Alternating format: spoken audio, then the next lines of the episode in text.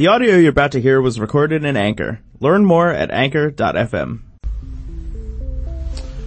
Hey everybody, welcome to the 5-Minute Drill. This is Jamie from Jamie Ellis COO and jamieelliscoo.com, and we're going to continue our discussion today on strategic planning.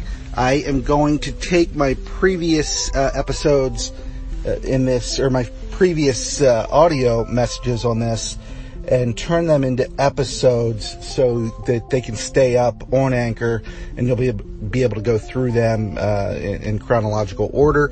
I'm also going to try to turn these into a podcast, which I hear is pretty easy. So more to come on that, but let's get right into it. As far as strategic planning goes, we've talked about getting certain people involved. Of course, our board of directors or executive committee or top level in the firm, maybe 5 to 7 people. We talked about sending out a survey to everybody in the company or firm.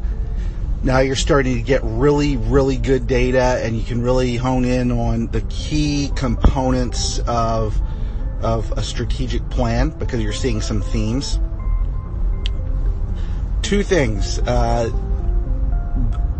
There would be some facilitators who would say you should survey clients, you should survey vendors, you should talk to clients, you should talk to vendors, or the facilitator will want to talk to clients. Talk to clients or talk to vendors.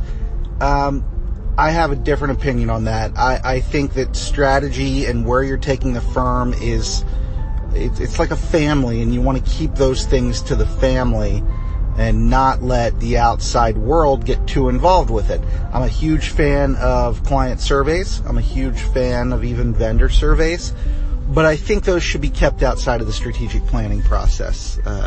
At a maximum, the only thing I would consider doing is some type of survey for clients and for vendors that relate somewhat to your strategic planning process, and you can go through that at the same time you're doing your company survey, your employee survey.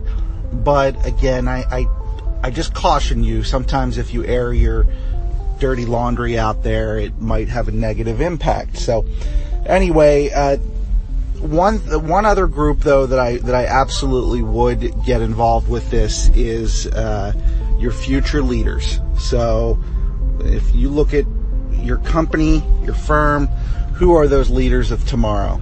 And allow the facilitator to get them together in a room. I don't know, with 20 people, 30 people,